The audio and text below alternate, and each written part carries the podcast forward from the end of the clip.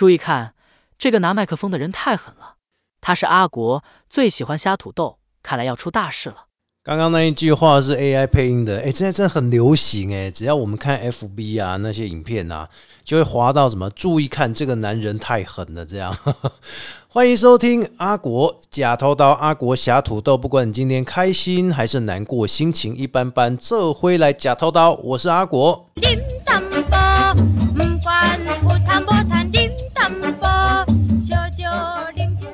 在节目开始之前，先跟大家分享一下，任何 podcast 平台阿国都有上，请大家记得哦，在 KK Bus、Apple、Google，甚至是 Spotify 以及 Sound 声浪都可以搜寻阿国侠土豆、阿国假头刀，一个口在一个甲，左口右甲，甲乙丙丁的甲啊，就可以听得到阿国侠土豆节目。记得帮我们订阅，然后留言。并且评分五颗星，拜托拜托，感谢感谢。那当然成真，我们的干爹干妈哈。那之后我们还会有抖内，如果大家想要来一起让我们的节目能过得更好的话哈，就是希望他不要做个一百集就没了。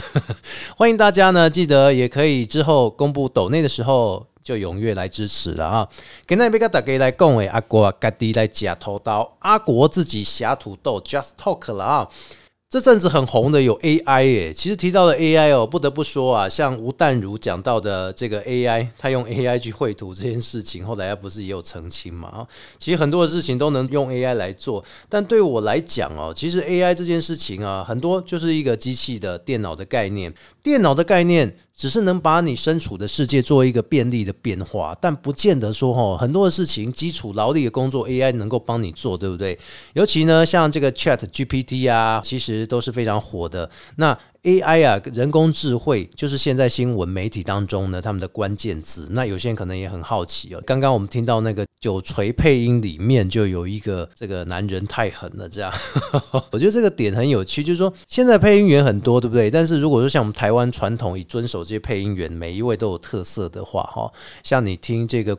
电台广告有蛮牛的广告啊，这个男生的声音就非常特别，但是呢，他不会出现在九锤配音，因为九锤配音是在大陆的。那这个九锤配音呢，其实很有趣的是哦，几乎我们只要翻开这个 FB 啊，那很多的页面当中啊，尤其是短影片，都会看到这一类型，像瓜吉也试过啊，或者是像这个伯恩他们也试过，这个男人太狠了之类的哦。以前哦，我还以为说这个是不是真人的，但我后来想想，真人怎么可能把每一个声音、每一个字全部都配得刚刚好，绝对是不可能的。所以后来呢，我的朋友跟我说：“诶，你看看这个配音系统、配音软体。”所以后来我们就开始尝试，比如像九锤配音，或者是说呢，在 Google 当中啊，以前的 Google 小姐，现在呢也有内建的 Google 语音啊，这 AI 的语音。但实际上呢，最好的还是九锤配音啦，真的这样讲啊。所以这 AI 人工智慧现在啊，真的是红红火火。那科技界来说，前阵子流行什么？流行的就是要花钱的哈，比特币、NFT、元宇宙这一些，现在好像又很少听到这些人在玩这些事情了，对不对哈？自从这个年前一事件之后，然后还有包括周杰伦这一些，他们在玩呃 NFT 之后呢，其实到现在好像几乎又点点嘛哈，这一阵子流行完，下阵子就不会再流行了。好，所以 AI 到底是个什么样的东西？它跟科技其实是非常的有相关性的。然后科技圈很兴奋的是人机互动这件事情。人机互动就是指我们人跟机器，或是人跟电脑去做一个互动的关联。所以当初呢，这个祖克伯啊，他创脸书的时候，一开始他也非常乐观，说全世界因为他的脸书，后来呢串联起来，那这些资讯呢，就是可以透过你的脸书贴文，透过你的脸书的聊天功能，去认识更多的。朋友把这些资讯科技全部都能够在 FB 上面显示，对不对？可是你不知道的是，即便这个资讯非常的发达，可是网络设立交流，说好像会有一种世界和平的感觉，结果没想到说呢，小圈圈族群，这就是人的心态。都会有一个族群归类，比如说网红之间有一个大网红、中网红、小网红，然后小网红又分很多很多的区块之类的，这些就会陆续的出现了小圈圈嘛，就像职场一样，职场一定会有某一几个人是一个小圈圈、小团体这样啊。那这一些小圈圈、小团体呢，他们对于反派、正派的立场，他们会有很鲜明的对立，所以仇恨跟偏见，他们就会越来越扩大，越来越累积。所以不同的版面。不同的人啊，有些人的留言呢，可能是肆无忌惮；有些人留言可能是符合他的哦，所以不健康的版面就会越来越多，留言仇恨就会越来越多，接触到的人都是同温层。但如果你觉得这样子是正常的话，这样的隔阂才会越来越大哦。所以当初可能祖克伯也没有想到这件事情，他觉得说，F B 的创立就是要让你啊能更加的便利。呃，之后还有什么机器人运算功能啊、推波功能啊？其实我比较在意的是说粉丝专业功能，粉丝专业功能，我个人就算了。粉丝专业功能的按赞跟这个触及率哈，反而现在是他们可以控制的。尤其有的时候粉丝专业功能，像我们出国一 PO 哈，都是几千个赞。但是到后来呢，我们在 PO 一些，比如活动主持的贴文，或者是说我们在 PO 一些生活的贴文，我们都仰赖成几乎一两天，甚至每一天，我们都会固定 PO 个一篇这样子。那相当来讲，如果以我们的判断力来说的话，我以不标注人的情况之下，几百个赞好像是正常的事情。但是呢，你可能有买过一次的可能几百块的广告之后，可能某一些业配真的是需要买广告。那你买了他们的广告之后，你就发现当时买了广告的效果触及率是他们可以控制的啊，因为你有选择地区，有选择年龄，然后有选择国家，所以他们就会给你带来这一些的资料去做。投放，可是如果在你没有投放的情况下，你上一个广告已经结束，你会发现后面就越来越低迷。我自己就这么觉得，他甚至十个赞、八个赞都没有，这是不是所谓的遮蔽了你的触及率？这就是一个问题耶而且有时候时好时坏哦，就是你 PO 的那个文章名你觉得很不错，但实际上能看的人怎么才五六个？但是有一篇文章很普通。像我有一篇文章是叫金门牛肉面，因为金门的牛肉面哦，就是你必须要搭配几片生牛肉在上面，而且是咸的，然后他会用热汤去浇灌这个牛肉当做汤底哈，然后呢浇下去的时候啊，这整个肉啊看起来就是很疗愈。没想到这一篇从去年播到现在，竟然到现在还有人来按赞，我就觉得蛮奇怪的，为什么这样子的文章会有人来按赞，而且触及率还这么样的延伸的那么高那么广？我这有点吓到，但是有一些文章啊，就是明明我觉得还蛮好的，但是战术就不如预期啊，是不是有人为的控制，还是运算的控制，还是 AI 的控制呢？这个就是一个问题了。那新的 AI 有什么样新的做法？很多人会在新的 AI 是不是我只要用了这个软体之后，然后我用绘图的，然后我把所谓的图给他一些指令，然后他马上就帮我做好，或者是说会不会语音开始？取代了一些传统的主持人，这样啊，大家都开始在想了，就是 AI 这个智慧型的工作者到底能够用到什么样的程度？还有会不会取代我们的工作？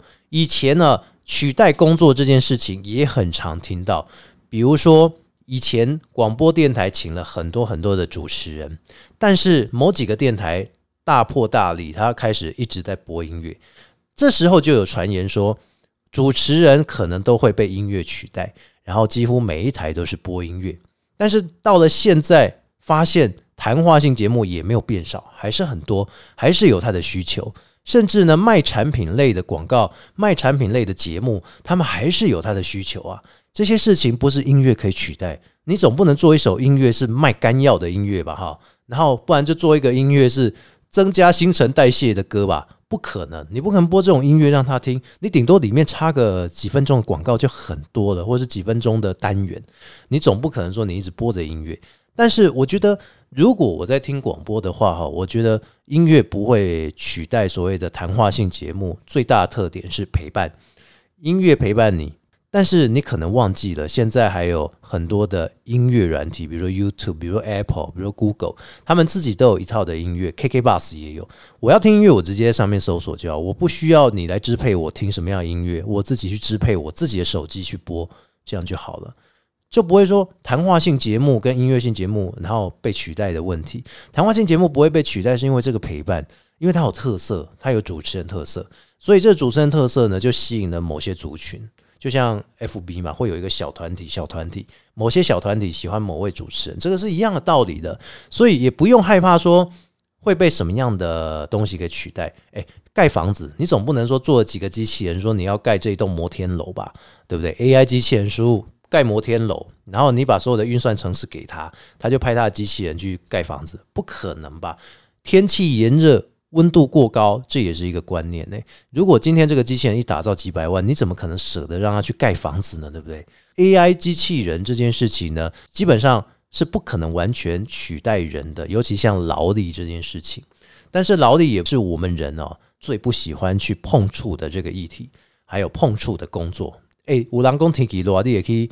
做康规就做工的人安尼不不可能啊！诶，我真的自己我也不可能讲，我来去做工啊，我来去做钢啊，对不对哈？还是工来可以绑铁钢啊，对不对？诶，这个一天就累死了，人都不愿意碰触了。你创造一个机器人出来，机器人怎么可能会帮你做的这么精细，盖的这个房子有可能这么好？除非它是那一种。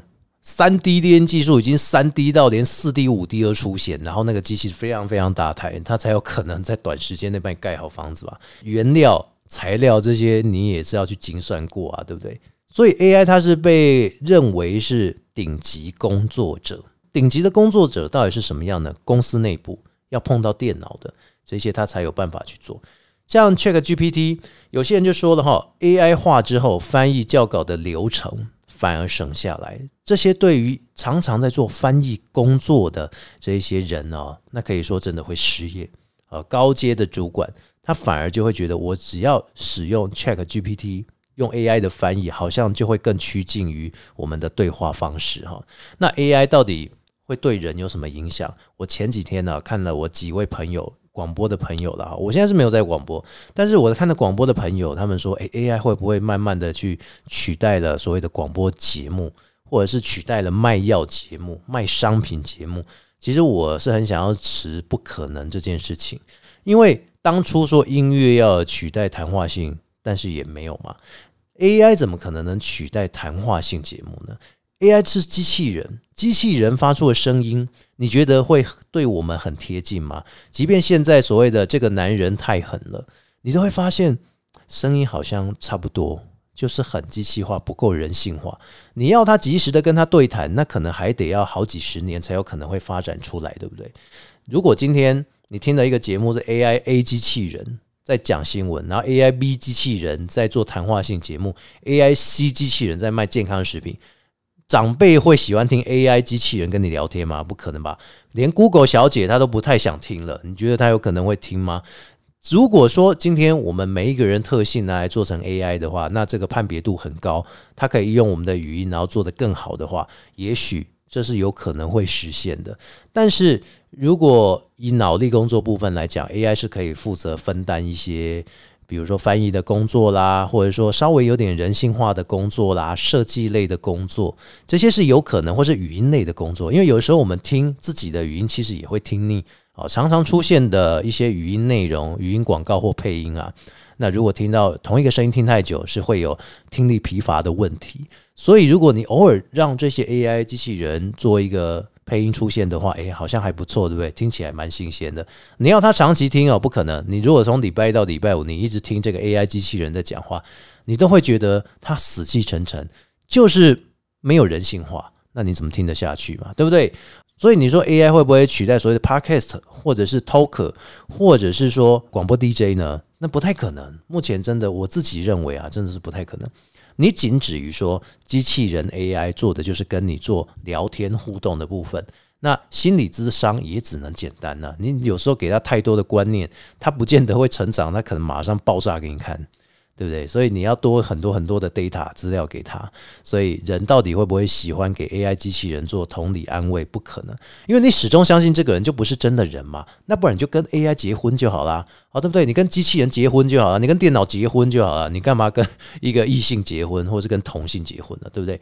哦，所以 AI 这件事情，很多人还在想到底它能不能帮助我们进步。不可否认是可以的，尤其是高端工作者。但对于这些本来就在从事高端工作者的人来说，他们反而要岌岌可危，因为会被取代。那所以短期之内了哈，也许五年、十年，也许一百年都有可能。肢体的劳动、情感的劳动，这些还是需要我们真人来做。如果只是纯粹的做脑力工作的话，它真的会慢慢的被取代。那如果说你像现在呃大陆啊，还有有些比较先进的国家，对不对？你一出去，你这样语音辨识啊，就是你只要讲个话，谁谁谁帮我开灯啊，然后他就帮你开灯，对不对？这些。基本的控制哈，就是所谓的陪伴性啊，但是这仅止于说它是一个小管家的功能。比如说像之前呃常常有在推动的，比如说呃学校教学，或者是说像是小孩回到家里的话，他可以问一个机器任何的问题，对不对？有时候还可以做一些简单的情感抒发，这些还是有可能会做得到的。但如果说要更深入的，比如说诊断治疗。呃，心理的问题，那他绝对不可能，你还是得靠真人去做一些诊断跟判断嘛。总不可能说你今天去到医院，然后医院全部都是 AI 医生，然后你去问 AI 医生说啊，医生啊，我现在有什么什么这个肾脏还是什么，我的肺有没有什么问题？然后 AI 医生马上帮你做一个。眼睛的判断扫描，因为他把眼镜拿下来，就直接做一个 X 光式的扫描，这样哇，然后就发现很多问题，这样，然后就跟你说什么什么什么，但他也不会跟你瞎聊啊。那讲完之后呢，就要请你走了，有可能啦，有可能，但是不可能有 AI 机器人，那动手术还是得要人啊。AI 机器人还要输入参数，如果每个人参数又不太一样，高矮胖瘦体重还可以，但如果真正的实际的数值跟参数这些哦。它不可能，AI 机器人你输入完，它就可以帮你做到最好，甚至它不可能自己去判别这些所谓的劳力类，而且尤其是必须要高专注、高专业的，这些还是要人做的，还是要人做。所以很多的高层啊，或者说白领阶级，可能在担心说 AI 到底能不能取代我们？那我们会不会就没工作了？其实完全不会，完全不会。只要能够出劳力的。或者是比较属于那种情感类的哈，基本上是不会被淘汰。但如果你可能做的是大家通俗类，尤其电脑可以解决事情，那可能真的要有一点危机的意识啊。所以我今天提出来跟大家分享，就是 AI 机器人到底对我们呃所有真人会不会有什么样很大的影响呢？目前是还看不太出来有很大的影响啦，但是有的时候还是会被误导。哦，所以有时候我们还是看个新闻啊，大概了解一下，这样就好了，不要被新闻牵着走啊。因为 AI 机器人对于我们来说，哈，我个人的观点就是还不至于影响到这么深。即便现在电台主持人有一些会用什么星球的观念去带，但这些还是不成气候，因为你还是得要几十年甚至几百年时间，你才可以做到说呢，大家都是已经很熟悉机器人的这一种变化。是让你操作更方便，多了一个小管家，但这只是方便的呈现，而不是说呢真正的情感体验的呈现，值得大家去思考。我自己也在思考，如果以后 Podcast 你全部看的节目全部都是 AI 机器人女生、AI 机器人男生、高八度 AI 机器人，偶尔听还可以，但是你可能长期听你会有点疲劳轰炸啊，尤其像实体的广播电台。那也不太有可能会做这些事情了哈。然后呢，我用阿国为人民写出了一个文本的故事哦。这个文本的故事差不多十分钟。那我给他的元素有哪些呢？有广播主持人，还有工作、爱情、车祸、运气不好、家族争产。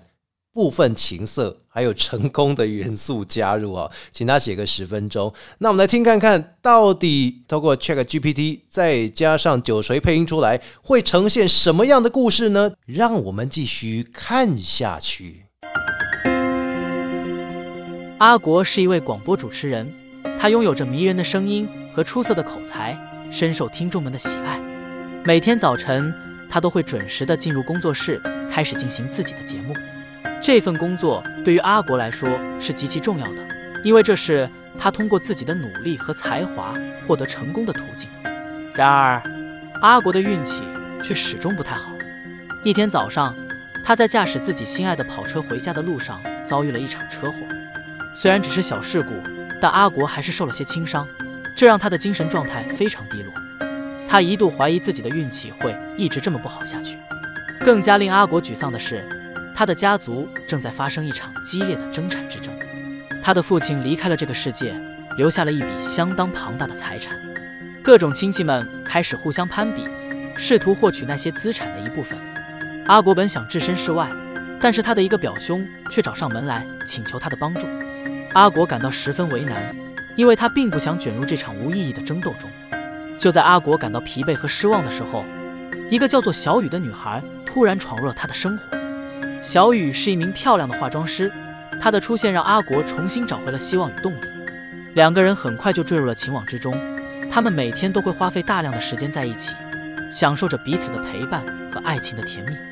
然而，好景不长，就在阿国感觉自己的生命终于迎来了转机的时候，小雨却遭遇了一场可怕的车祸。阿国心如刀绞，他甚至开始怀疑自己是否注定要过一辈子不幸。但是，他并没有放弃，他决定将自己的电台节目变得更加有意义和有价值，希望能够以此来鼓舞和启示那些遭遇困境的听众们。阿国的努力终于得到了回报，他的节目越来越受到欢迎，他的声音和言论甚至开始影响着整个城市的文化氛围。他也开始在其他领域取得了一些成功，例如写作和演讲。最终，阿国终于找到了真正的幸福和成就。他知道。自己的好运气已经回来了。